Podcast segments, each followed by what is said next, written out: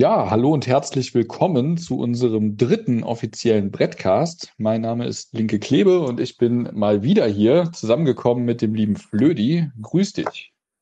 Einen wunderschönen guten Abend, Klebe, und auch einen wunderschönen guten Abend geht heraus an unsere Zuhörerschaft. Hello. Genau, hallo auch von meiner Seite an euch alle. Schön, dass ihr wieder dabei seid. Worüber wollen wir uns denn heute miteinander und ja auch irgendwie mit euch gemeinsam unterhalten? Es war ja jetzt wieder viel los rund um den FC. Die Presse florierte förmlich vor lauter Neuigkeiten von Menschen, die eine Meinung kundtun wollten über den Verein, über den Vorstand, über strategische Fragen und vielleicht auch über, sagen wir mal, persönliche Scharmützel. Und darauf möchten wir heute natürlich auch im Besonderen eingehen. Ich werde gleich einfach mal anfangen, ein paar Aussagen, die jetzt so die letzten Tage und Wochen durch die Medien kursierten von Leuten um den FC herum, aufgreifen, und dann werde ich halt jeweils den guten Flödi nach seiner Meinung dazu fragen und wir werden eine Diskussion führen. Klingt super, Klebe, klingt super. Hervorragend. Vielleicht mal vorab, wie hast du das so erlebt jetzt die letzten Tage von deiner Perspektive aus? Ich fand das ehrlich gesagt äußerst anstrengend und ich weiß gar nicht genau, was ich davon halten soll. Also ich fand es deshalb anstrengend, weil ich merke, dass ich da einfach nicht besonders gut im Thema bin. Und deswegen hat es mich mit der Anzahl der Charaktere überfordert tatsächlich, mit den unterschiedlichen Punkten, mit den unterschiedlichen Sichtweisen, die unterschiedlichen Thematiken, von Juhu, wir haben den Klassenerhalt geschafft, bis gefühlt, oh Gott, der ganze Verein ist unfähig. Das hat ja kaum eine Woche gedauert, bis das dann relativ schnell präsent war. Ja, das war unglaublich. Also gefühlt, wie du es ja eben auch schon angedeutet hast, wollte jeder, der in irgendeiner Form was mit dem 1. FC Köln zu tun hat, gefühlt zumindest jeder, sich zu irgendetwas äußern, wer da irgendwas gut macht oder nicht gut macht. Und ich merke einfach, dass ich da bezüglich dieser Namen, die da genannt worden sind und wer da überhaupt in welchem Gremium ist, da bin ich einfach so sehr raus, dass mich das komplett überfordert hat. Und ich war auch tatsächlich dann einfach genervt, dass man nach diesem Erfolg, den wir uns hart erarbeitet haben und den wir dann zum Glück mit diesem 5:1 in Kiel errungen haben, dass das Gefühl jetzt schon wieder komplett hinten ansteht und man mittendrin ist in so einem Sog von, oh, jetzt geht's aber los und es steht ganz viel Veränderung an. Ich meine, wir kommen da gleich noch ein bisschen detaillierter drauf zu sprechen, aber ich bin in so einem komischen, negativen Sog, der mich einfach unzufrieden macht, merke ich. Mhm. Der Stein des Anstoßes des Ganzen war ja primär die Entlassung von Horst Held direkt am Tag nach unserem Klassenerhalt, der dann sicher war im Rückspiel der Relegation. Aber man merkt halt auch, dass es nicht nur das ist. Also wahrscheinlich wären einige dieser Berichte auch lanciert worden, wenn wir nicht die Entscheidung getroffen hätten, uns von Held zu trennen. Einfach weil es auch inhaltlich häufig um die Arbeit des Vorstands insgesamt, um die strategische Ausrichtung des Vereins, um das Thema Investor auch geht. Und wie das halt so oft ist, wenn der FC vor einer Mitgliederversammlung steht, kommen dann halt eben verschiedenste Charaktere hoch und auch verschiedenste Personen und vor allem aber auch eben Verlage und Medien um den Verein und versuchen halt entsprechend die Stimmung vor dieser Versammlung ein Stück weit zu beeinflussen, häufig in eine Richtung, die jetzt vielleicht dem FC oder dem Wohle des FC nicht ganz so zuträglich ist. Also man versucht halt einfach ein Stück weit Stimmung zu machen und Leute schlecht zu machen und ein Stück weit die Stimmung in eine gewisse Richtung zu drücken. Das ist etwas, was man eigentlich jedes Jahr beobachten kann, wenn eine Mitgliederversammlung ansteht, außer es ist wirklich ausnahmsweise mal gerade alles im Lot und es gibt um den Verein gerade kein brennendes Thema. Ansonsten ist es eigentlich immer wie bestellt. Von daher, lass uns doch einfach mal starten. Es gab ja ein ganz bestimmtes Interview, was so ein Stück weit den Anfang gemacht hat, und das war das von Volker Struth. Ja. Ich gehe jetzt bewusst mal nur auf den Express ein, einfach weil, wie man vielleicht weiß, wenn man mich so ein Stück weit verfolgt, ich die Bildmedien komplett boykottiere und auch ignoriere. Das heißt, ich klicke da gar nicht erst drauf. Das ist halt einfach so ein Ding. Von daher seht es mir nach, wenn ich jetzt nicht aus der Bildzeitung vorlese, sondern einfach mal die Aussagen aus dem Express aufgreife. Die wesentlichen stehen da ja auch von jeder Seite drin. Von daher habe ich mir jetzt einfach mal das verkniffen, da jetzt reinzugucken. Also die Aussagen von Volker Struth, das Interview fand, glaube ich, im Kölner Stadtanzeiger statt. Und da sagt er unter anderem über unsere Vereinsstrukturen: Ich halte es für grundsätzlich schwierig, dass Mitglieder den Verein führen. Wenn dann aber in einem Gremium wie dem Mitgliederrat eine Haltung so klar dominiert, wird es gefährlich. Es gibt die Bereitschaft von Investoren, sich beim FC zu engagieren, ohne gleich den Verein übernehmen zu wollen, aber die Debatte darüber wird gar nicht erst geführt. Mhm. Wie siehst du diese Aussage? Was ich von der Aussage halte oder wie meine persönliche Meinung ist? Beides vielleicht. Also erstmal, ich würde es zweiteilen, vielleicht erstmal zu der Aussage. Ich halte es für grundsätzlich schwierig, dass Mitglieder den Verein führen und eine bestimmte Haltung würde im Mitgliederrat dominieren. Also er führt im Grunde den Mitgliederrat ins Feld und quasi im Beisatz sagt er, die Mitglieder würden den Verein führen.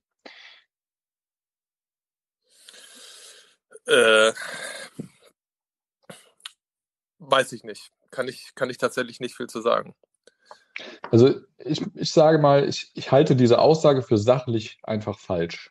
In erster Linie ist es so, die Mitglieder führen nicht direkt den Verein, sondern sie wählen Vertreter, die das tun. Und das ist nun mal in allererster Linie unser Vorstand. Mhm. Wir haben einen Vorstand, der besteht aktuell aus 2 gewählten Vertretern und halt eben in Form von Carsten Wettich aus einem Nachrücker, der ja jetzt im Zuge der kommenden Mitgliederversammlung ja dann auch offiziell als Teil des Vorstands gewählt werden soll.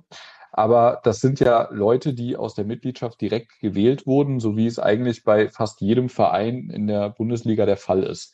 Die Tatsache, dass wir einen Mitgliederrat haben, der letzten Endes als Aufsichtsorgan für diesen Vorstand fungiert, heißt ja nicht automatisch, dass die Mitglieder den Verein führen. Aufsichtsorgane gibt es in jedem großen Unternehmen und auch in jedem Bundesliga-Verein. Und ich sag mal, bei dem einen heißt es Ehrenrat, beim nächsten heißt es Aufsichtsrat, aber im letzten Kern ist es am Ende so ein Stück weit das Gleiche. Und da wird ja auch nicht behauptet, der Aufsichtsrat, der lenkt den Verein oder der führt den Verein. Von daher halte ich die Aussage halt ein Stück weit eben für Stimmungsmache, um da diese Kritik an den Gremien, die ja immer wieder auch hochkommt, in eine gewisse Richtung zu lenken, nach dem Motto, beim FC herrscht der Mitgliederrat und nicht der Vorstand über den Verein. Und das finde ich halt schade, wenn solche Leute, die es mit absoluter Sicherheit besser wissen, so wie Volker Struth, der sagt das ja nicht, weil er dieser Meinung ist, sondern er sagt es meiner Meinung nach halt eben, weil er das so darstellen möchte, als wäre das der Fall. Und das finde ich dann eigentlich immer schwierig und auch schade, wenn sowas gemacht wird. Ja, das ist mein Gefühl tatsächlich auch, unabhängig davon, dass ich Struths Aussagen jetzt nicht über irgendwie einen längeren Zeitraum bewerten möchte, aber gefühlt passiert das ja aber generell jetzt gerade in dieser letzten Woche, dass da auch vor der Mitgliederversammlung, dass einfach sich die Leute positionieren wollen und sich da einfach positionieren wollen und eine gewisse Stimmung machen wollen. Und das soll er machen. Das ist mir persönlich, ist das ziemlich wurscht. Ich kann mit dieser Aufregung, die darum entstanden ist, tatsächlich relativ wenig anfangen. Das hat aber, glaube ich, auch tatsächlich einfach mit dem Abstand zu tun, den ich gerade eben auch schon angedeutet habe, wo ich denke, okay, das sind einfach auch nicht meine Themen. Da gibt es einfach welche, wie auch du, die da deutlich näher dran sind und da mehr Detailwissen haben und insofern da auch ganz anders involviert sind und eventuell nicht nur inhaltlich dazu mehr sagen können, sondern auch vielleicht persönlich und emotional mehr davon getroffen sind als ich. Okay, verstehe. Er hat noch eine andere Aussage, ich greife die jetzt noch kurz auf, auch wenn ich dann das Thema abschweifen will zu was anderem, aber er hat noch eine weitere Aussage über den Mitgliederrat getätigt, nämlich, wenn schon ein Mitgliederrat, müssen da andere Leute rein. Unternehmer, auch Sportler, Leute, die etwas mit dem Business Profifußball zu tun haben und die stellen dann mal ein Präsidium auf, das sich nicht wie ein Fähnchen im Winde von Faninteressen leiten lässt. Auch dazu muss ich sagen, es hat noch nie jemand, Unternehmer oder auch Sportler, Leute, die etwas mit dem Business-Profi-Fußball zu tun haben, daran gehindert, sich im Mitgliederrat zu engagieren. Also das ist halt das, was ich bei solchen Aussagen immer so witzig finde. dass so getan wird, als würde irgendwer oder irgendetwas aktiv verhindern, dass solche Menschen sich im Verein einbringen oder sich im Zweifel halt eben auch für den Mitgliederrat aufstellen lassen. Also zum einen haben wir im Mitgliederrat ja durchaus Unternehmer sitzen. Das ist ja schon mal der Fall. Auf der anderen Seite hindert halt auch wirklich niemanden, einen ehemaligen Sportler oder einen ehemaligen FC-Profi zum Beispiel, einfach zu kandidieren und sich da entsprechend aufstellen zu lassen. Also ich habe es jetzt die Tage auch schon mal geschrieben, für so jemanden ist es doch ein absolut leichtes, sich 100 Unterschriften zu besorgen und sich auf der Mitgliederversammlung hinzustellen und 5 Minuten ein paar Worte zu sagen. Und ich bin mir auch absolut sicher, dass wenn so jemand das tun würde, dass der am Ende in den Mitgliederrat gewählt würde. Da bin ich mir absolut sicher, weil er einfach durch den Bekanntheitsgrad alleine schon mit einem Fuß drinsteht. Und ich glaube, die Mitgliederversammlung würde dann auch demjenigen seine Ja-Stimme nicht verwehren, sagen wir es mal so. Also von daher, die Tür steht für jedermann offen, sich im Rahmen unserer Satzung beim FC einzubringen. Und das hat bis dato von den Personen, um die das da immer wieder geht und deren Namen auch immer wieder durch die Medien geistern, meiner Meinung nach noch nie jemand aktiv versucht. Und das ist dann halt immer so ein bisschen das, was so falsch dargestellt wird, als würde irgendeine Instanz, wer es auch immer sei, aktiv verhindern, dass bestimmte Leute beim FC etwas zu sagen haben. Dabei haben wir eine demokratische Struktur, in deren Rahmen jeder die Möglichkeit hat, sich bei uns für irgendein Amt eben vorzustellen und zur Wahl zu stellen. Das geht vom Präsidium, wo es eben die Möglichkeit gibt,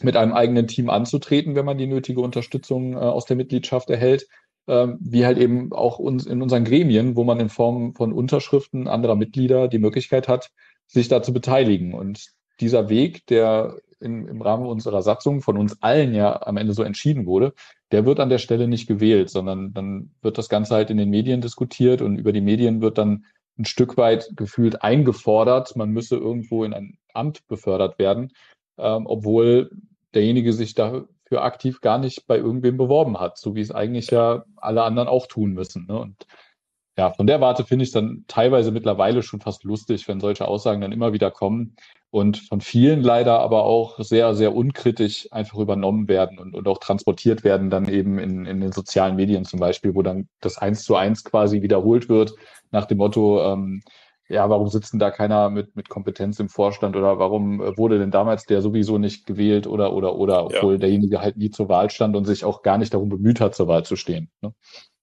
Ja, also das ist mir auch aufgefallen, dass Struths Aussagen ja auch relativ gut weggekommen sind. Nicht durch die Bank, aber ich glaube, dass sich viele im Forum ja relativ positiv dazu geäußert haben und inhaltlich zumindest in vielen Punkten auch mitgehen wollten. Ansonsten ist es für Struth natürlich einfacher, so dieses Narrativ zu bedienen, ja, der unfähige Verein, und das ist, ja, es verschafft halt dem Express oder dem Stadtanzeiger mehr Klicks, man ist mehr im Gespräch, es wird kontroverser diskutiert, als wenn er sich da hinstellt und sagt, ja, wie wäre es denn, da wäre es einfach schön, wenn da irgendwie mehr sportliche Kompetenz wäre, also wieso geht da nicht mal jemand aktiv von den ehemaligen Profis, engagiert sich da und so weiter und so fort, damit kriegt er einfach nicht so viele Leute und kriegt sich nicht so positioniert wie mit diesem negativen Narrativ, was er da eben gewählt hat.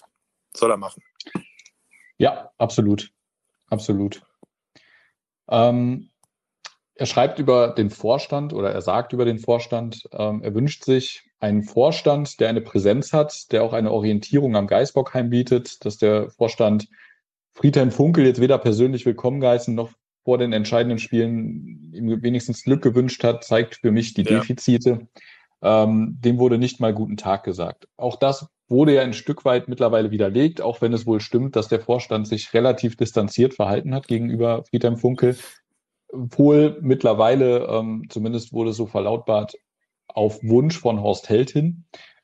Nichtsdestotrotz finde ich an der Stelle die Kritik ein Stück weit angebracht, denn ein nahbarer Vorstand ist tatsächlich etwas anderes, muss ich sagen.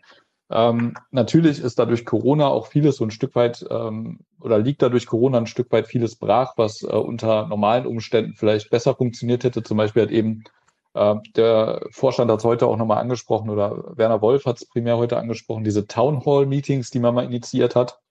Davon hat letztlich ein einziges stattgefunden und dann eben durch die Pandemie war das gar nicht mehr möglich. Genauso wie Stammtische, die halt eben mit Präsenz von Mitgliedern abgelaufen wären, konnten halt so nicht stattfinden. Also ein Stück weit fehlt halt so ein bisschen die Nähe zur Mitgliedschaft und zur Basis und zu den Fans. Ich sage jetzt mal, ich schiebe das mal so zur Hälfte auf die Pandemie. Einerseits, weil es halt eben mit Präsenz nicht möglich war, zum Beispiel auch im Rahmen von Spielen oder so. Zur anderen Hälfte muss ich aber auch sagen, muss der Vorstand sich halt gefallen lassen, nicht für entsprechende Alternativen gesorgt zu haben. Also man hat heute im Rahmen dieses Stammtischs gesehen, dass es ja durchaus auch möglich ist, vielleicht auch mit einer größeren Frequenz sowas immer mal wieder durchzuführen. Weil auch heute, das hat jetzt eine Stunde gut gedauert, da sind etliche 100 Fragen in kürzester Zeit reingekommen, sodass der Chat dann abgestellt wurde. Und dann auf die wenigsten davon konnte man logischerweise dann in der kurzen Zeit eingehen. Und das finde ich dann halt immer so ein bisschen schade, wenn man so ein Format schafft, dass dann eben so vieles untergeht.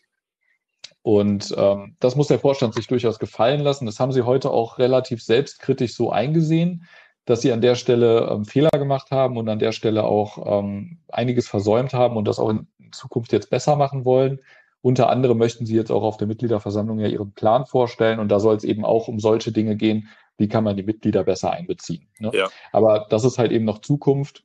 Wenn man jetzt die Vergangenheit bewertet, dann muss man sagen, in der Sache hat Volker Struth für mich nicht unrecht. Der Vorstand ist nicht präsent gewesen. Also zumindest für mich gefühlt war der Vorstand nicht wirklich greifbar oder nahbar, ne, als Mitglied. Und da fühlt man sich dann tatsächlich ein Stück weit nicht gut abgeholt oder vertreten. Ja, dem würde ich im Groben erstmal so zustimmen, gerade weil das ja dieser Punkt, diese Verbundenheit zwischen Verein und Stadt und Menschen und Fans, der immer so groß hervorgehoben wird, ne? Also auch das ist ja der Narrativ, so die Besonderheit von Köln und dem FC, dann auch gerade im Hinblick darauf, finde ich, ist es schon ein wenig schwach, also wie man jetzt mittlerweile ja über ein Jahr Pandemie da irgendwie nicht geschafft hat, eine halbwegs greifbare oder empfindsame Nähe aufrecht zu erhalten oder zumindest jetzt nach dem ersten Lockdown oder so im letzten Jahr, dass das irgendwie wieder etwas stärker voranzutreiben, dass man da im Austausch sozusagen mit der Basis, mit uns als Fans ist. Aber tatsächlich mit dem, was ich jetzt auch zuletzt im Express und Co. gelesen habe,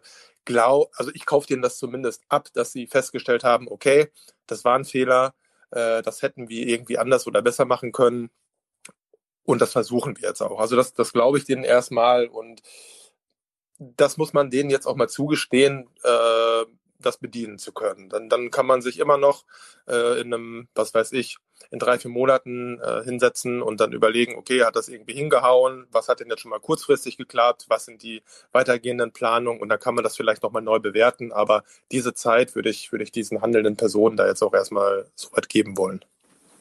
Das sehe ich grundsätzlich ähnlich. Also wie gesagt, der Stammtisch hat heute auch gezeigt, dass sie da an der Stelle durchaus selbstkritisch mit sich umgehen. Darauf sind sie auch relativ stark eingegangen, an mehreren Stellen während des Stammtischs heute. Also man hat gemerkt, dass sie das ein Stück weit auch umtreibt und dass sie diese Kritik zumindest auch auf jeden Fall einsehen. Und von daher habe ich auch die große Hoffnung, dass sie daraus jetzt lernen und es künftig besser machen. Also so wie ich das verstanden habe, planen sie auf jeden Fall, die Mitglieder viel stärker einzubeziehen, auch in Grundsatzfragen, auch in so Themen wie halt eben dieses allumfassende Thema Investor, was heute auch teilweise thematisiert wurde. Und da bin ich sehr darauf gespannt, wie sie sich das vorstellen, da die Mitglieder eben entsprechend abzuholen. Also Werner Wolf hat nochmal ganz klar gesagt, Anteile beim FC dürfen nicht verkauft werden, ohne dass die Mitglieder darüber entsprechend abstimmen. Also das ist das eine. Aber man möchte auch diese Grundsatzdiskussion wohl verstärkt mit den Mitgliedern führen. Und das ist etwas, das ich persönlich nur begrüßen kann. Thema Investor, vielleicht so als Abschluss von Volker Struth. Dazu hat er gesagt, der Verein zeigt zu wenig Bereitschaft, Geld zu generieren. Man wehrt sich gegen Investoren, grundsätzlich gegen alles, was man für Kommerz hält.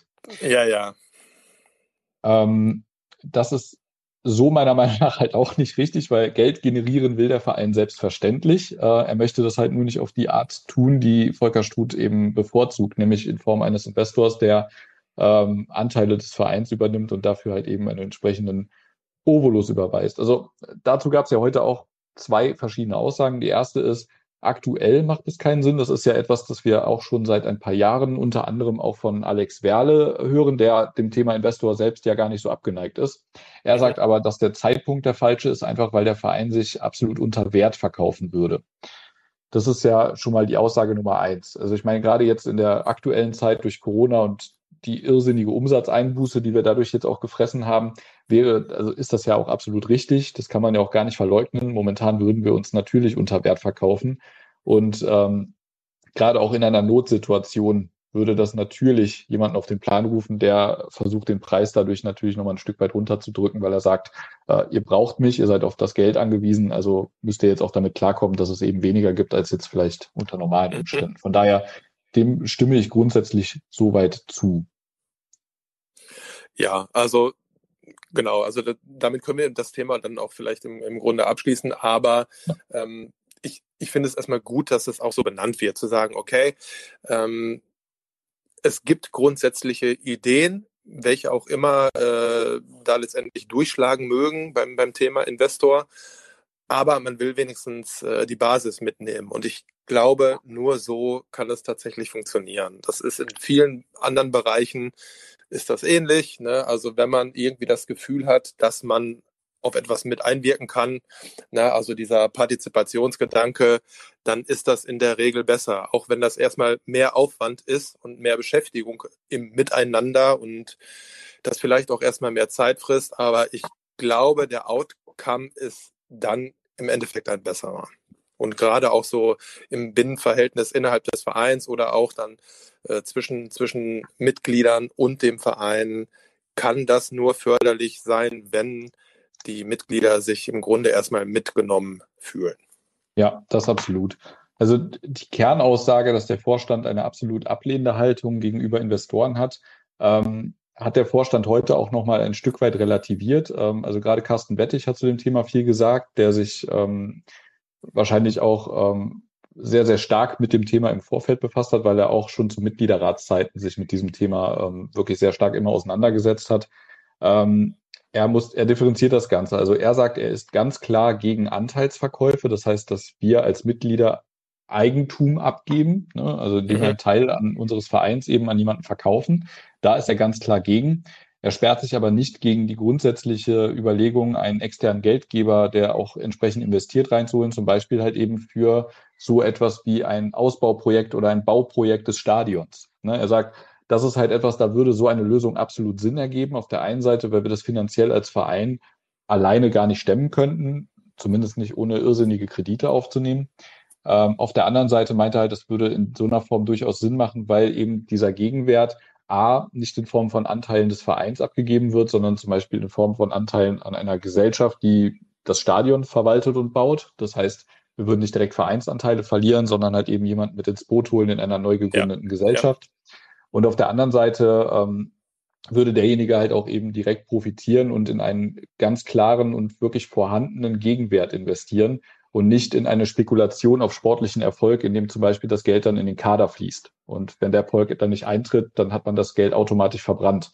Wenn man ein Stadion baut, dann steht das da, ne? Und dann hat das auch einen ganz konkreten Gegenwert, der sich auch entsprechend messen lässt. Also von der Seite muss man wirklich sagen, das ist nicht so, dass da eine absolute Anti-Haltung gegenüber dem Thema Investoren besteht, sondern das Thema wird schon von verschiedenen Gesichtspunkten durchleuchtet und halt eben auch entsprechend strategisch betrachtet. Also von daher muss ich auch sagen, mit dieser Lösung könnte ich persönlich, der ja auch eher eine eher ablehnende Haltung gegenüber dem Thema hat, mich durchaus anfreunden. Wenn man so ein Projekt angeht, gemeinsam mit einem Partner, mit einem strategischen Partner, der dann entsprechend gezielt investiert in so eine Baumaßnahme zum Beispiel, dann könnte ich mich damit absolut anfreunden. Also ganz im Gegenteil, da hätte ich gar nichts gegen, wenn das passt für beide Seiten. Das geht mir ganz genauso. Vor allen Dingen, ich weiß nicht, in welcher Größenordnung das geplant ist. Also ich habe ja in den letzten Jahren, gab es ja auch unterschiedliche Zahlen, die man gehört hat, inwieweit das Rhein-Energiestadion dann noch irgendwie Zuwachs erhalten soll auf, ich habe keine Ahnung, ich sage jetzt einfach mal 70.000 Leute oder so, indem man nochmal eine Etage draufbaut. Das finde ich erstmal im Grundsatz sympathisch, diesen Gedanken, da irgendwie was Größeres zu schaffen, weil ich, glaube ich, auf Dauer schon das so sehe, dass wir die Hütte voll kriegen und es wäre irgendwie auch schön, wenn noch halbwegs Otto-Normalverbraucher wieder an irgendwelche Karten kommen könnten. So, und dann, weil ich sehe das mal auch aus der Sicht eines einfachen Fans. Gut, ich habe als Mitglied, habe ich natürlich irgendwie ein Vorkaufsrecht, aber es sind doch irgendwie, ich glaube, ein oder mindestens zwei Schritte sind es, glaube ich, die noch vor mir, die an Karten kommen können, sodass ich als Mitglied nur erstmal noch an dritter Stelle bin. Und als Nicht-Mitglied ist es ja noch schlimmer. So, und dann musst du ja wirklich, wenn es überhaupt noch irgendwie halbwegs in den Verkauf kommt, musst du ja direkt irgendwie in den ersten 1-2 Sekunden irgendeinen Platz nehmen, ansonsten hast du keine Chance. So. Und deswegen, also wenn irgendwas mit einem strategischen Partner, um das Wort Investor nicht in den Mund nehmen zu müssen, in Richtung Stadion, Neubau oder wie auch immer, mit einer größeren Kapazität als jetzt geht und vielleicht auch an einem Standort, der verkehrsgünstig gelegen ist oder wie auch immer, auch darüber könnte man sich ja ewig unterhalten, ob das nicht da stehen bleiben muss oder ob das woanders hin darf, aber das würde ich schon sagen. Also irgendwas in der Richtung mit einer Kapazität. Wie viel hat Dortmund? Weißt du es aus dem Kopf? Wie viel da reingehen mittlerweile? Ich glaube 80.000, oder? So. Vielleicht ist das ein bisschen zu abgehoben, aber grundsätzlich denke ich, dass wir auch gut.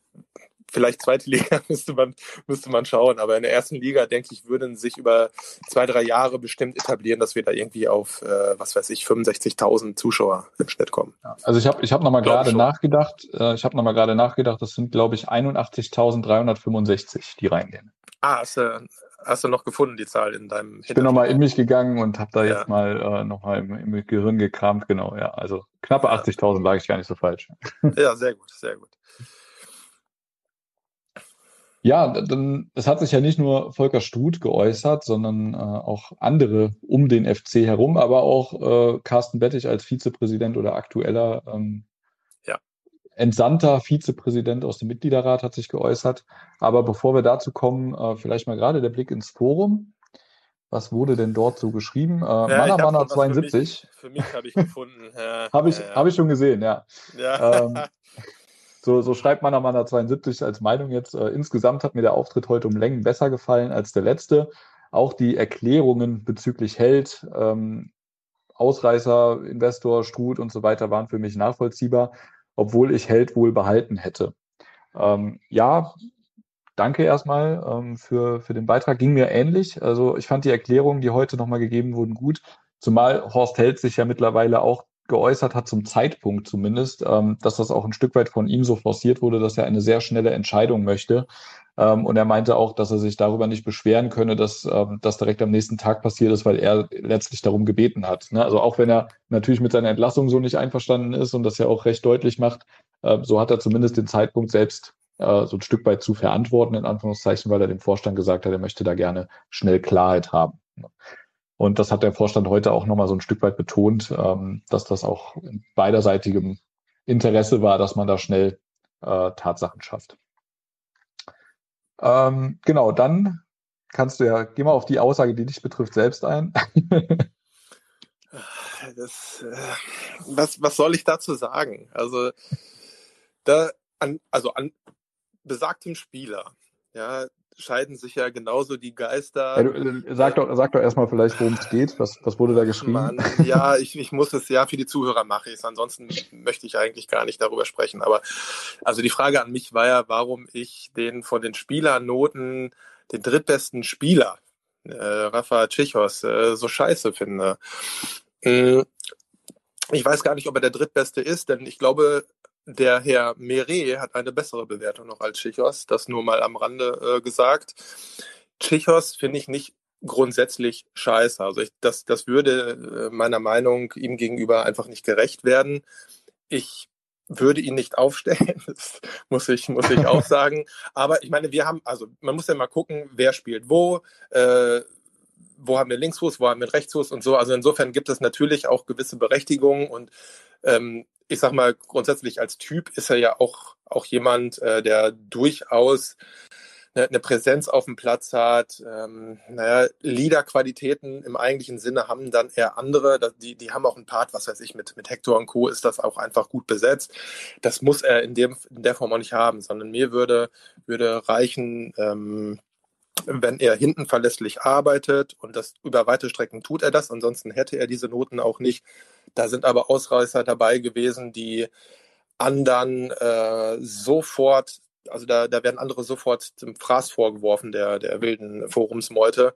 Und bei Czichos sind das ein paar wenige weniger Handvoll stimmt nicht, das wäre schon zu viel.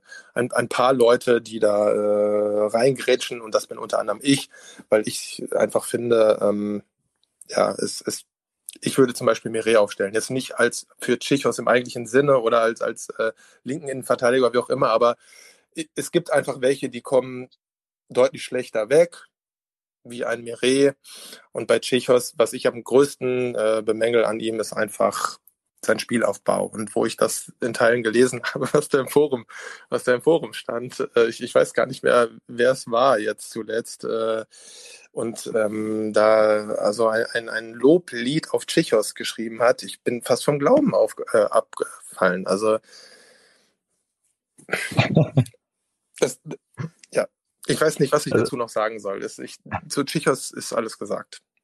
Also der zweite Teil des Beitrags ist im Übrigen, und Klebe, kannst du nicht mal zur Abwechslung sagen, dass du ihn super findest? Also lieber Mucki, danke erstmal dafür, dass du das geschrieben hast, aber nein, kann ich nicht.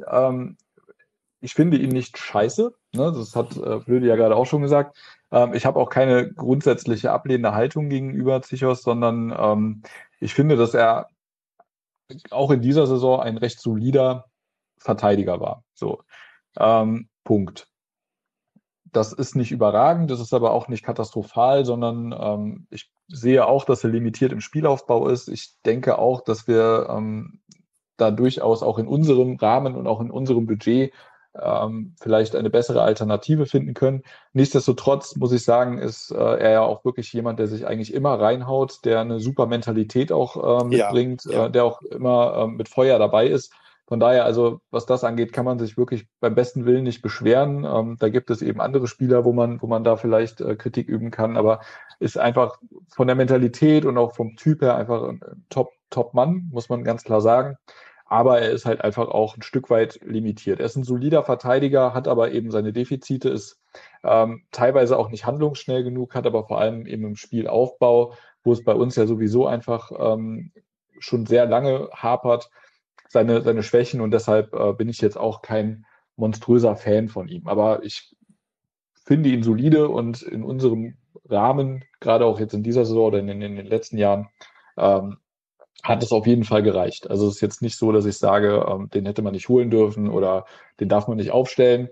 Ganz so hart bin ich dann nicht unterwegs, aber ich denke, es gibt durchaus bessere Alternativen auch für das kleinere Portemonnaie, sage ich jetzt mal. Muss es geben. Ansonsten ja. Falle ich vom Glauben ab. Okay, dann hat der gute CF80 geschrieben, man steigt um 21.20 Uhr in Länderspiel und Brett-Podcast ein. Es steht 3-0 für Deutschland und trotzdem hat man nur die Sorge, im Podcast was verpasst zu haben. Kompliment spricht für euch. Ja, vielen, vielen Dank. Ja. Das ehrt uns natürlich, dass die deutsche Nationalmannschaft uns nicht das Wasser reichen kann, aber das wussten wir natürlich auch vorher schon. Ja, wir haben es ja extra als Konkurrenzprodukt sozusagen für 21 Uhr nur deswegen hingestellt. Ja, absolut, absolut. Ja. Wir haben noch eine Frage tatsächlich ist reingekommen. Also erstmal danke, Kobi, für deinen Einwurf.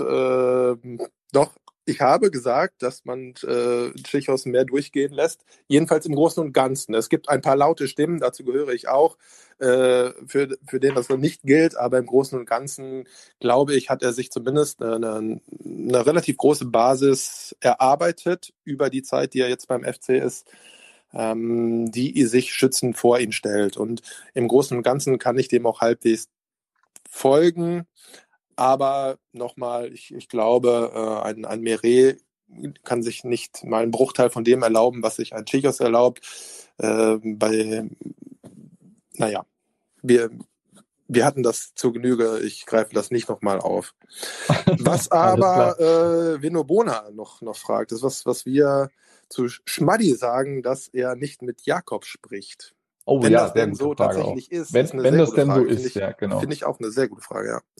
Ja, Klebe, was sagst du denn zu Schmaddi?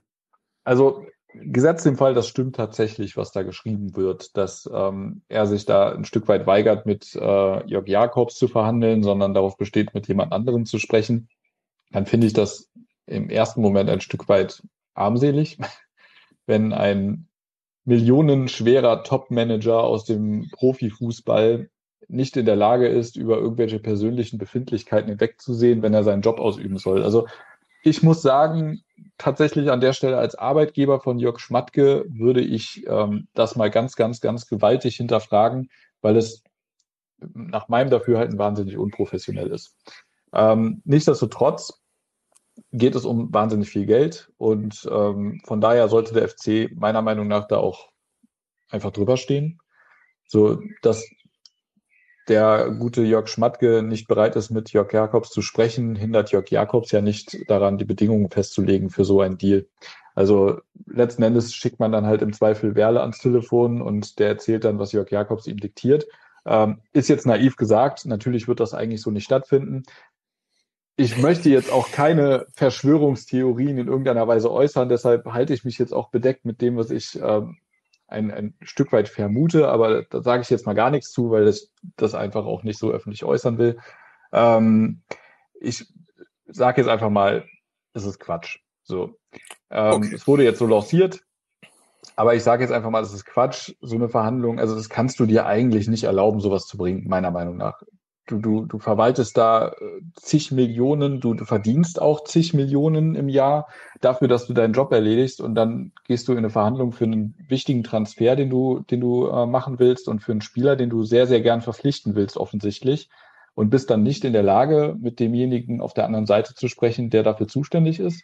Also das halte ich wirklich für ziemlich erbärmlich und ich kann mir auch nicht vorstellen, dass das tatsächlich so stattfindet. Also das wäre wirklich ein absolutes Armutszeugnis für Jörg Schmadtke und für mich, für den gesamten VfL Wolfsburg. Von daher tue ich einfach mal so, als würde das nicht stimmen und hoffe einfach inständig, dass das nicht stimmt. Okay, ja, gut, wir können uns dann ja unseren Teil dazu denken, was du da tatsächlich gehört hast oder nicht gehört hast. So, okay. Was sagst du dazu? Also irgendwie kann ich mir das so nicht vorstellen, weil das wäre ein solches groteskes Armutszeugnis, das fände ich höchst fragwürdig, wenn das jetzt tatsächlich so gelaufen wäre. Auf der anderen Seite würde es irgendwie auch passen, dass man denkt, okay, ich meine, der Schmadtke, der mag gute Arbeit leisten, aber auf, ich sag mal, mittelfristige Sicht überwirft er sich immer mit irgendwelchen Leuten. Und insofern passt das ja auch irgendwie so in dieses Jörg Schmadtke-Bild, was man irgendwie als gemeiner Fanin durchaus ja haben kann und wo er mit Sicherheit zumindest auch nicht unschuldig dran sein wird. Ne? Aber absolut. Dass da irgendwas passiert ist zwischen den beiden, das war ja schon bei Schmadtkes Abgang damals relativ stark in der Öffentlichkeit. Also, dass die beiden nicht gut miteinander können, das glaube ich schon, dass das so ist und dass die beiden auch ihre eigentlich ursprünglich ja mal vorhandene Freundschaft nicht mehr pflegen, das glaube ich alles unbeirrt. Aber ich glaube halt, dass auf der Basis da jetzt einfach irgendwas mit der ganz heißen Nadel gestrickt wird und das einfach mal so angenommen wird, in der Hoffnung und in der Voraussicht, dass die Vereine dazu vielleicht auch einfach nichts sagen. Also auf der anderen Seite hätte man natürlich als FC Köln das innerhalb von einer Minute oder auch als Jörg Schmadtke das innerhalb von einer Minute dementieren können, im Sinne von, ich habe jetzt schon dreimal mit Jörg Jakobs telefoniert, aber man möchte sich da vielleicht auch nicht die Blöße geben, da mitzumischen. Also ich sage jetzt mal so, zu 50% bin ich überzeugt, dass das nicht stimmt und die anderen 50 haben noch eine andere Theorie. Okay. Vielleicht hören wir das kurz bis mittelfristig ja noch. Warten wir ab. Nicht. Ja, wir warten einfach ab. Das, also es bleibt ja auf jeden Fall spannend. Also das ja, das auf jeden Fall super groteske Sache, die da mutmaßlich vielleicht passiert ist. Gut, der liebe Mannermanner 72 fragt jetzt schon zum zweiten Mal, Geißbockheim, eure Meinung bezüglich Stammtisch. Ich muss dir ganz offen und ehrlich sagen, ich habe davon nur den Anfang mitbekommen, weil ich ein menschliches Bedürfnis hatte und dann nicht mehr zuhören konnte kurz. Deshalb habe ich nicht alles mitbekommen, was, ich glaube, Werner Wolf hat im Wesentlichen was dazu gesagt, was er da geäußert hat. Also ich habe anfänglich mitbekommen, als eben die Fragen, und es waren wohl zahlreiche Fragen, die da von der Mitgliedschaft reinkamen, im Sinne von, wann geht's denn am GbH weiter? Wie ist denn da jetzt der Stand? Und so weiter und so fort. Er hatte anfangs dazu gesagt, dass eigentlich schon alles ja unter Dach und Fach war. Das ist ja auch bekannt, dass man da mit der Stadt sich entsprechend auf etwas verständigt hatte und auch einen Pachtvertrag entsprechend schon besprochen hatte und so weiter. Und dass es ja dann Wahlen gab, wonach dann eben auch ein kleiner Richtungswechsel oder Machtwechsel in Köln stattfand und dann eben jetzt diese neue Koalition entstanden ist, wo halt die Grünen als stärkste Kraft drinstehen, die entsprechend halt andere Vorstellungen haben, was man im Grüngürtel darf und nicht darf. So. Und er meinte halt, er hat sich relativ diplomatisch ausgedrückt und meinte, wir sind da mittlerweile wieder in ganz guten Gesprächen und wir haben auch Vertreter der Stadt eingeladen, die sich hier die Bedingungen mal anschauen, unter welchen Bedingungen hier unsere Jugend und auch unsere Profis hier trainieren müssen, wie die Umkleidekabinen aussehen und dass wir dringend was machen müssen. Und da sei man auch sehr erstaunt oder auch, ich sag mal, ein Stück weit begeistert gewesen, dass das ja doch alles so stimmt, was der FC da behauptet und dass das nicht nur leere Worte sind und die da einfach was bauen wollen, sondern dass das auch einen triftigen Grund hat. Soweit bin ich ungefähr gekommen, bis ich dann eben kurz weg musste. Ich kann dazu nur sagen, dass man gemerkt hat, dass er sehr bemüht war, sich extrem diplomatisch auszudrücken. Und das ist meistens dann der Fall, wenn man eben wirklich noch in entsprechenden Gesprächen steckt, und da einfach jetzt nicht zu sehr schießen will, einfach um die Gegenseite nicht sofort wieder zu vergrätzen. Insofern würde ich ihm jetzt einfach mal zugutehalten, dass der FC da gerade wieder mit der Stadt anscheinend ein Stück besser dasteht, als das vielleicht den Anschein macht. Und als das jetzt vielleicht auch in den letzten Monaten so ein Stück weit durch die Medien geisterte, dass da eine absolute Front- und Anti-Haltung entstanden ist gegenseitig, das hat jetzt heute zumindest nicht so den Eindruck gemacht.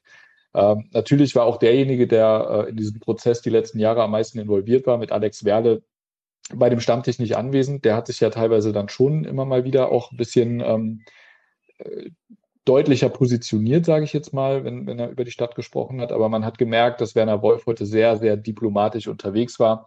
Und von daher hat er sich da auch jetzt nicht zu viele Details entlocken lassen. Ich weiß nicht, ob er noch was dazu gesagt hat danach oder ob er das dabei belassen hat. Aber als ich wiederkam, war das Thema schon vorbei. Deshalb kann ich selber auch jetzt nicht so extrem viel dazu sagen.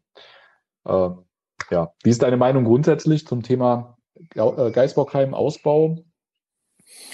Naja, also auch davon kriege ich relativ wenig mit, muss ich gestehen. Da bin ich auch zu weit weg von. Aber ich sag mal, eine grundsätzliche Neuorientierung und eine Schaffung von Strukturen, wo wir einfach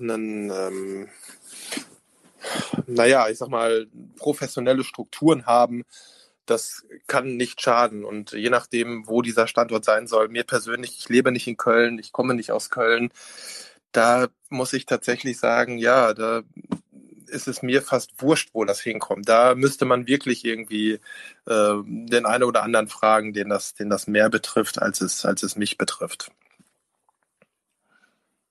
Verstehe. Ja, haben wir weitere Fragen, außer eine sehr dreiste, die ich gerade lese? Moment. Ja. Es werden mehrere dreiste sogar mittlerweile. Ich nehme es wahr, okay. Ansonsten würde ich nochmal zurückkommen zu unserem Ausgangsthema, nämlich den Medienberichten, die jetzt momentan so um den FC herum entstanden sind und auch immer wieder mal herum entstanden. Und da hat sich ja auch jemand geäußert, der sich, sagen wir mal, immer mal wieder gerne zur Politik um den FC und auch zu einzelnen Themen um den FC äußert, nämlich Lukas Podolski. Lukas. Der wurde vom Express wohl mal wieder angehauen. Also ich sag mal ganz, ganz frech, ich sage mal ganz frech, dass der Poldi leider sehr gerne über Stöckchen springt, die der Boulevard ihm hinhält und halt immer gerne was äußert, wenn der Boulevard mal gerne eine Meinung von ihm hätte. Und meistens ist es dann auch eine, die irgendwie Bälle schlägt. Und auch diesmal hat er uns nicht enttäuscht und hat den Vorstand relativ scharf kritisiert, wie der Express schreibt. Er sagte, es wirkt auf mich so, als säßen sie in einer Dunkelkammer und würden versuchen, den Verein von dort aus zu leiten. Ja, was sagst du dazu? Er sagt, man hat das Gefühl, es gibt kein Miteinander im Verein. Naja, der Eindruck entsteht ja tatsächlich häufiger. Inwiefern er da, also ich gehe mal davon aus, dass er einen besseren Einblick hat als ich, auch immer noch, auch wenn er vielleicht nur hier und dann mal am Wochenende in seiner Bude da ist. Ich glaube erstmal grundsätzlich, ob man es jetzt Dunkelkammer nennen muss oder wie auch immer, sei mal dahingestellt, aber ich würde erstmal darauf vertrauen, dass das eine Wahrnehmung ist, die nicht ganz unbegründet ist. So, um mich mal relativ neutral zu Poldi zu äußern. Ansonsten ist es natürlich nicht das erste Mal, dass er sich da etwas gewöhnungsbedürftig vor den Karren spannen lässt, sagen wir es mal so. Absolut. Ich finde auch, er könnte einfach auch mal den Sabbel halten. So, jeder, der mich halbwegs gut kennt, weiß, wie sehr ich Poldi mag. Und ich habe den lange verteidigt. Auch zur WM 2014 habe ich streng gefordert, dass der doch bitte spielen soll und so weiter. Also ich liebe diesen Kerl, muss ich ja wirklich sagen. Aber es gibt einfach so Dinge, wo ich dann denke, lass es doch einfach bleiben. Aber die handelnden Personen untereinander scheinen da ja auch nicht wirklich von zu lernen. Ich meine, der Verein, also Vereinsseite scheinbar etwas mehr als Lukas selbst. Aber hey, ja. Aber ja, also das da grundsätzlich mit dem Miteinander, glaube ich, ist da schon was dran. Das hört man ja nicht nur von Poldi. Also mir geht es da sehr, sehr ähnlich wie dir. Poldi ist tatsächlich für mich so ein Jugendidol, mit dem ich bin ähnlich alt wie er, das heißt, ich habe seinen Werdegang beim FC quasi so 1:1 so vom Alter auch miterlebt, und der war für mich halt wirklich das Jugendidol, was mich auch so als Fußballspieler geprägt hat, also was für andere dann in einem höheren Alter Wolfgang Overath und so weiter waren oder Toni Schumacher, ist für mich halt Lukas Podolski, ne? Schon immer gewesen und wird auch immer so bleiben. Das trenne ich aber so ein Stück weit von dem Lukas Podolski, der sich halt immer wieder sehr, sehr gerne medial inszeniert und auch immer gerne sich zum FC und zu jedweden Themen beim FC äußert. Das habe ich tatsächlich schon immer recht kritisch gesehen, auch als er noch aktiv bei uns gespielt hat, weil er hat tatsächlich noch nie gescheut, diesen Weg über die Medien zu gehen. Und das finde ich, steht dir als Fußballer oder als in dem Fall Angestellter des Vereins halt einfach nicht zu. Was ich ihm sehr, sehr übel genommen habe, war zum Beispiel damals, als es auf die Mitgliederversammlung mit der Wahl von Spinner und Ritterbach und Schumacher zuging und dieses Trio eben damals gewählt wurde, unter anderem ja von Werner Wolf eben gesucht und vorgeschlagen wurde. Und dann kam ja irgendwann der gute Herr Thielen und hat auch seinen Hut in den Ring geworfen, aber ohne sich tatsächlich irgendwie aufzustellen. Das war damals nach der damaligen Satzung eben noch gar nicht möglich, glaube ich, wenn ich mich nicht irre.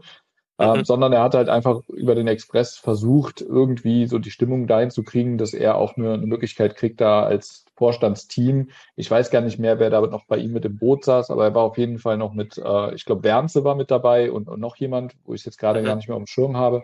Und die wollten ja gerne auch den Vorstand quasi übernehmen zu der Zeit. Und dann ist Poldi als zu dem Zeitpunkt noch aktiver Spieler des FC hingegangen und hat, glaube ich, über den Express oder über die Bild seine Unterstützung für diese Kandidatur quasi kundgetan. Und das war so der erste wirkliche Moment, wo ich gesagt habe, das kannst du nicht bringen, das ist unnötig und lass sowas bitte sein. Also das war so der Moment, wo ich angefangen habe, dieses Gebaren, was er da teilweise an den Tag legt, wirklich kritisch zu sehen. Und das habe ich mir auch bis heute bewahrt. Also ich trenne das ein bisschen.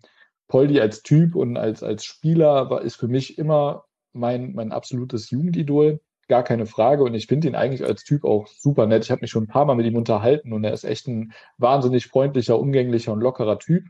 Aber sobald es zu sowas kommt, schaltet er da um, und da schaltet er auch ein bisschen in diesen Modus, Hauptsache was produziert, habe ich manchmal den Eindruck. Also Hauptsache so den eigenen Namen so ein Stück weit in Köln auch in der Zeitung halten, präsent bleiben. Ich meine, letzten Endes, er hat mehrere Geschäfte in Köln, er ist eine Marke, ne? Sein Name ist eine Marke geworden, und von daher versucht er natürlich auch, diesen Markenwert ein Stück weit hochzuhalten, und das macht er schon relativ geschickt, indem er halt im Gespräch bleibt. Wenn man von dem jetzt seit 2012 nichts mehr gehört hätte in Köln, dann wäre auch dieser Wert ein Stück weit gesunken wahrscheinlich. Von daher, es ist halt schon ein bisschen mit Kalkül, habe ich den Eindruck. Das ist auch okay, das muss er ja selber wissen, wie er das handhabt. Ich persönlich glaube aber, dass er sich damit so ein bisschen den Weg, wenn er es denn ernst meint, dass er beim FC irgendwann mal eine irgendwie geartete Funktion übernehmen möchte, dann verbaut er sich diesen Weg, finde ich, ein Stück weit, indem er das immer wieder tut. Denn man muss halt leider befürchten, dass er auch in einer Funktion beim FC so etwas nicht aufhören würde, weil er das halt eben auch als Spieler schon so praktiziert hat. Und von daher würde ich mir halt wünschen, dass er, wie du schon so schön gesagt hast, dass er ab und zu einfach mal die Schnüsse hält. Ja, also ich glaube, gäbe es vom Verein her die grundsätzliche Denke, dass das mit ihm gut ginge, dann wären da, glaube ich, schon andere Signale gekommen und auch nach außen hin schon eher was forciert worden. Und dass es bisher noch nicht passiert ist, obwohl jemand so mit aller Macht, sage ich mal, wie Poldi das ja auch über die Medien und Co. tut, wenn das bis jetzt dann immer noch nicht in der Form passiert ist, dann wird das seine Gründe haben, und dann ist es wahrscheinlich auch richtig so, dass das nicht passiert. Unabhängig von meiner Grundsympathie für ihn, aber wo ich denke, okay, dann ist das höchstwahrscheinlich sogar richtig, dass das nicht kommt, weil ich kann den Gedankengängen von dir durchaus folgen, und diese Bedenken, denke ich, sind auch realistische Bedenken beim Verein. Also interessant war tatsächlich heute auch im Rahmen des Stammtischs, wurde das angesprochen, glaube ich, von irgendjemandem, und da hieß es, dass erst letzte Woche wohl Alex Wehrle noch mit Poldi telefoniert habe und sie über konkrete gemeinsame Projekte gesprochen haben. Und vor dem Hintergrund fand ich dieses Interview, was er im Express jetzt gab, noch erstaunlicher, weil er es so ein Stück weit dargestellt hat, als hätte letztes Jahr haben sie ja, glaube ich, schon mal zusammengesessen, da war er ja am Geißbockheim und haben sich so ein bisschen lose unterhalten, und er hat so ein Stück weit klingen lassen, er hat es jetzt nicht so behauptet, aber klingen lassen, dass seitdem quasi Funkstille herrscht und das ja nur ein Lippenbekenntnis vom Vorstand war, dass man ihn da einbeziehen will, aber das gar nicht ernst meine. Und dann sagt der Vorstand heute, letzte Woche hat Alex Wehrle noch mit ihm telefoniert und man sei im regelmäßigen Austausch quasi eben gemeinsame Projekte anzugehen, und man sei auch weiterhin felsenfest der Überzeugung, oder man plant auch weiterhin, ihn nach seiner aktiven Karriere im Verein einzubinden. Das haben sie heute ganz klipp und klar so gesagt. Und das passt, finde ich, irgendwie nicht zusammen. Also auf der einen Seite unser Vorstand, der sagt, man spricht mit Poldi und man plant auch weiterhin fest damit, ihn einzubinden. Und auf der anderen Seite ein Poldi, der genau das Gegenteil behauptet und sagt, das sei alles nur ein Lippenbekenntnis gewesen und der Verein meine das gar nicht ernst. Also offensichtlich sind das halt zwei Seiten, die sich einfach mal zusammensetzen und dann nochmal drüber reden sollten. Aber das sollten sie halt eben am besten gemeinsam unter vier Augen in einem verschlossenen Raum tun und eben nicht über den Kölner Express. Ja, Klebe, wer ist denn der Maulwurf eigentlich? Oder ja, wer sind denn die Maulwürfe? Wer ist denn ich glaube, du hast einfach... Da? Peschko auch nicht? Also wer ist denn? Das ist tatsächlich ist eine Peschko? Gute Frage. Du hast... Nicht? Peschko ist es nicht, ne? Wie soll er es sein? Nein, schon gut. Alles gut, Klebe.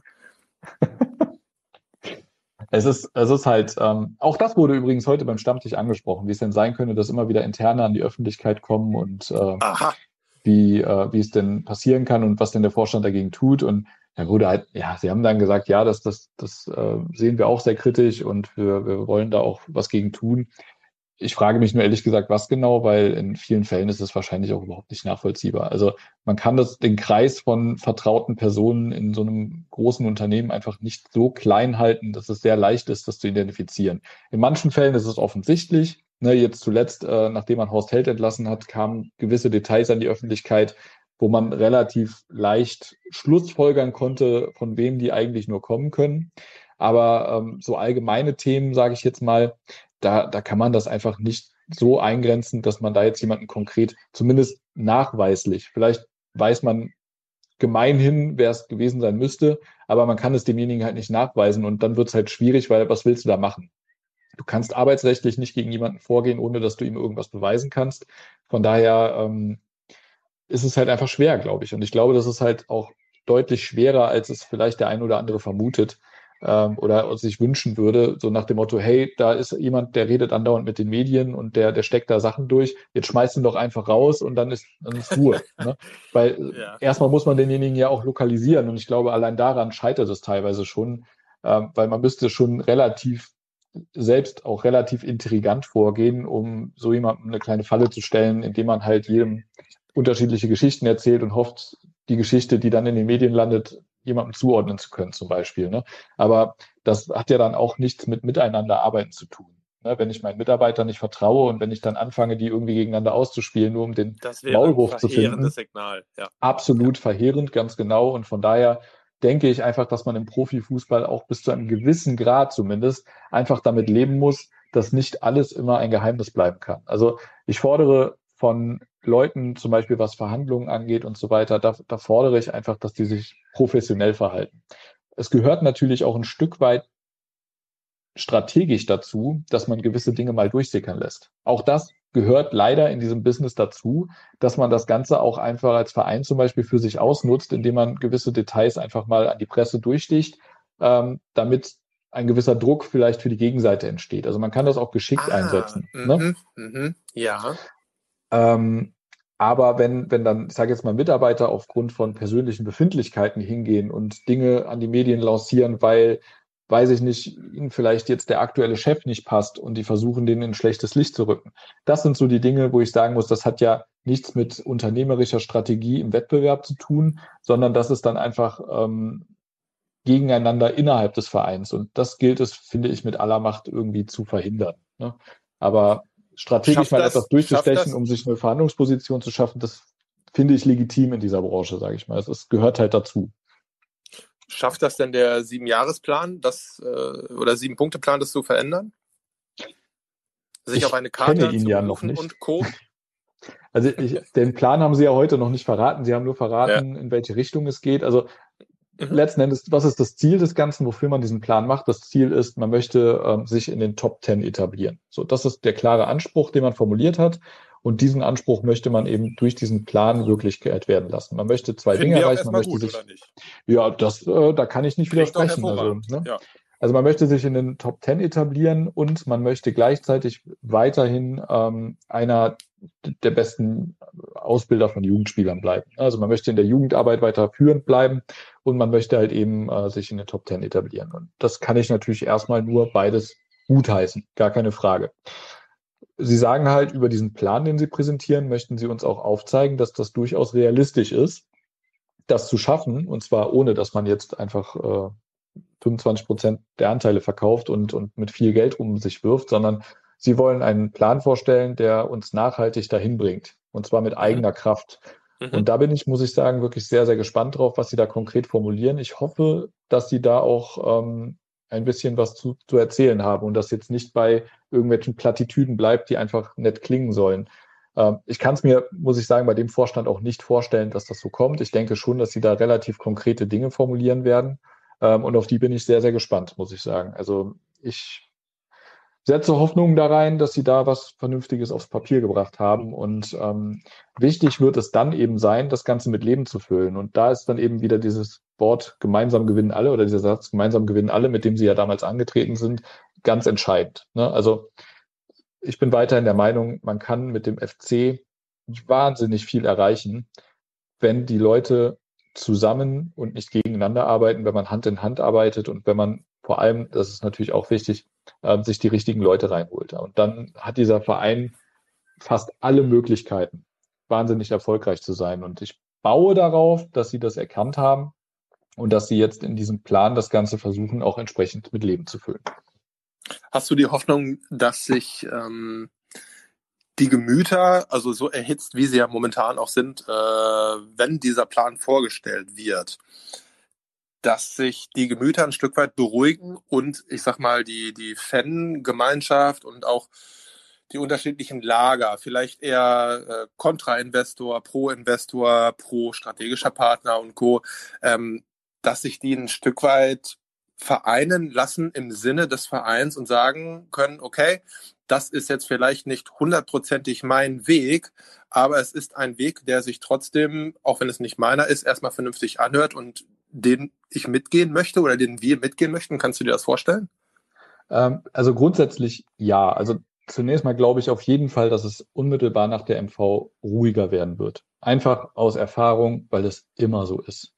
Es ist immer so, dass vor der Mitgliederversammlung einiges hochkocht, auch einige Süppchen in den Medien viel, viel heißer gekocht als gegessen werden. Umgekehrt, viel heißer gegessen als gekocht werden. Und dass es halt sofort ruhiger wird, wenn die Versammlung dann tatsächlich stattgefunden hat. Also selbst die Mitgliederversammlung, und ich muss sagen, die war wirklich unwürdig, diese Mitgliederversammlung, die letzte Mitgliederversammlung vom Thünn und von Ritterbach, da wurde ja auch im Vorfeld dieser Versammlung irrsinnig viel dreckige Wäsche in den Medien gewaschen. Insbesondere natürlich bezogen auf Stefan Müller-Römer, der sich da wahnsinnig viel hat gefallen lassen müssen. Und da war auch die Stimmung im Vorfeld dieser Versammlung wirklich so, dass ich wahnsinnig viele gehört habe, die, der muss weg, der ist nicht mehr tragbar und was weiß ich. So, und dann war die Versammlung. Müller-Römer hatte selbst die Möglichkeit, zu den Mitgliedern zu sprechen, seine Sicht der Dinge vernünftig darzustellen. Und das Ganze hat sich sofort entspannt. Natürlich kam dann im Nachhinein diese andere Geschichte hoch, woraufhin er dann ja irgendwann zurückgetreten ist. Aber man hat noch in der Versammlung gemerkt, wie sich die Gemütslage in der Halle mit seiner Rede sofort entspannt hat. Und ich glaube ehrlich gesagt, dass es so ähnlich jetzt auch stattfinden wird, mit der einzigen Ausnahme, dass wir halt keine Präsenzveranstaltung haben. Und das ist so das Einzige, wo ich ein bisschen Bauchschmerzen vorhabe tatsächlich, weil ich das nicht einschätzen kann. Ich finde, in der Halle kann man immer sofort die Stimmung wunderbar lesen, weil da kommt eine Reaktion. Es stellt sich einer vorne hin und sagt etwas und da kommt von zigtausend Leuten unmittelbar Feedback. Entweder Applaus, Jubel oder Buhrufe oder Stille, ne? Und das alles sind ja Reaktionen, wo man sofort weiß, wie kommt das jetzt eigentlich gerade an, was da erzählt wird, ne? Und so kann man halt auch immer ganz gut einschätzen, wenn jetzt so ein Werner Wolf sich hinstellt und seinen 7-Jahresplan oder der Vorstand seinen 7-Jahresplan erzählt, dann kannst du eigentlich an der Reaktion der Halle schon ablesen, wie die anschließende Wahl ablaufen wird und wie das Ganze am Ende ausfällt, wenn jetzt Carsten Wettich da als Vizepräsident bestätigt werden soll. Und das ist halt jetzt weg. Das heißt, wir haben eine Mitgliederversammlung, wo die einfach in eine Kamera reinsprechen. Sie kriegen kein unmittelbares Feedback, außer halt eben irgendwelche Chatnachrichten. Und ich glaube, als jemand, der selbst relativ viel immer vor Leuten reden muss, auch beruflich, das ist einfach schwierig, weil du kannst es halt für dich nicht einschätzen und das ist halt Unsicherheit, ne? Du stehst dann da und du bist unsicher und ich habe so ein bisschen die Sorge, weil ich muss auch sagen, ich mag Carsten Wettich gern, aber besonders guter Redner ist er nicht, ne? Und er ist schon so relativ, also er tut sich halt schwer, wenn er öffentlich sprechen muss. Das ist einfach so, das ist so mein Eindruck. Und ich glaube, dass das jetzt sehr wichtig sein wird, was er da zu sagen hat und wie er das Ganze transportiert, damit er anschließend dann auch in den Vorstand gewählt wird. Und wenn er da nicht überzeugen kann und dann auch eben das Ganze noch rein digital stattfindet mit deutlich mehr Teilnehmern, als es halt eben normalerweise der Fall ist. Also ich gehe mal davon aus, dass wir irgendwo so knapp unter den 10.000, vielleicht auch knapp über den 10.000 Mitgliedern rauskommen werden jetzt bei der Mitgliederversammlung. Und das sind ja immer noch mal ein paar tausend mehr als bei der bisher größten Versammlung überhaupt der Vereinsgeschichte, damals bei Overaths Rücktritt mit, ich meine, irgendwas um die 7.000. Und da ist es halt auch schwierig einzuschätzen, wie da dann das Abstimmungsverhalten sein wird. Also ich persönlich hoffe einfach, dass wir danach ein bisschen Frieden haben und es eben nicht dazu kommt, dass Carsten Wettich jetzt nicht gewählt wird. Denn das würde im Umkehrschluss bedeuten, dass Carsten Wettich aus dem Vorstand dann eben ausscheidet. Der Mitgliederrat würde dann jemand anderen wieder entsenden, vermutlich den guten Ho als Vorsitzenden, das wäre ja dann folgerichtig. Ob der da seine großen Ambitionen zu hat, das sei mal dahingestellt, das weiß ich nicht. Ich kann mir aber vorstellen, dass er sich Besseres vorstellen kann und Schöneres vorstellen kann. Von daher, ich hoffe einfach, dass es dazu nicht kommt, weil ich die Konsequenzen daraus einfach bedauerlich fände und ich mir das halt einfach für den FC momentan nicht wünsche. Ich wünsche mir, dass nach der Mitgliederversammlung ein Stück weit Ruhe einkehrt und der Vorstand seinen Plan dann auch versuchen darf, in die Tat umzusetzen.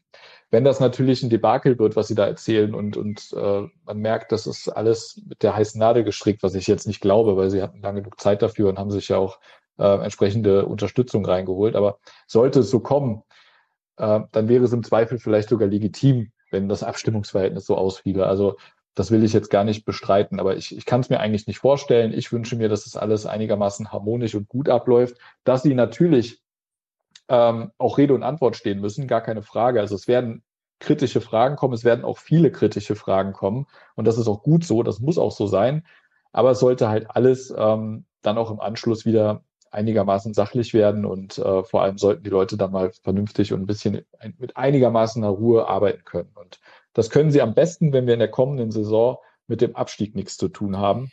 Und das wünsche ich mir einfach über alle Maßen. Ja, den Wunsch teilen wir, Klebe. Und ich glaube, damit sind wir auch nicht komplett alleine. Definitiv nicht. Jetzt lese ich mal gerade nach. Wahrscheinlich hat jetzt wieder irgendeiner geschrieben, Klebe redet zu viel. Mal gucken. Bisher noch nicht, sehr schön. Nein, noch nicht. Ich wundere mich auch, aber es ist noch nicht gekommen. Kobi. Von daher, ja. Aber das liegt auch daran, ich musste heute natürlich auch für unseren dritten Teilnehmer mitsprechen. Wir haben ja heute keinen Gast. Und mich. Wir hoffen, und dich, genau. Und mich, ja. Wir hoffen natürlich, dass wir in der kommenden Woche, wobei ich weiß schon, dass wir in der kommenden Woche ja wieder einen Gast haben werden. Ich spoilere jetzt mal noch nicht. Ja. Es ist auch niemand aus dem Forum. Ist gelogen. Es ist jemand aus dem Forum. Ja.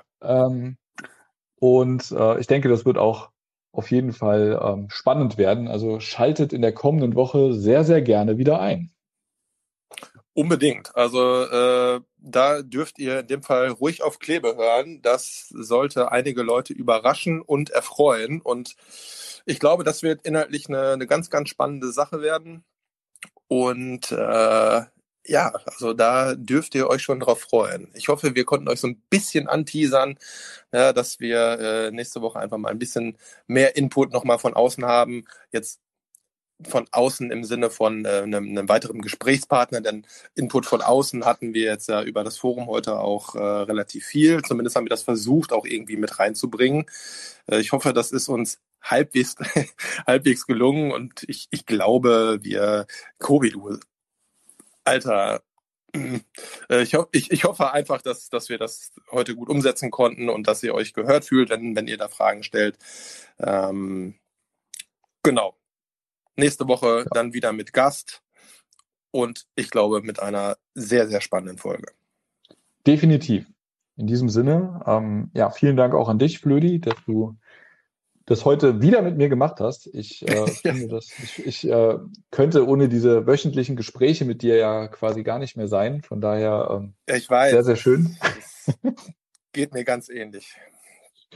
Und an alle da draußen, vielen Dank fürs Zuhören und fürs Einschalten. Und wir hören uns in der kommenden Woche und lesen uns natürlich die ganze Woche über auch im FC-Brett. Flödi, schönen Abend. Ja, Klebe. Dir auch, liebe Zuhörende, euch auch. Macht es gut, einen wunderschönen Abend wünsche ich euch.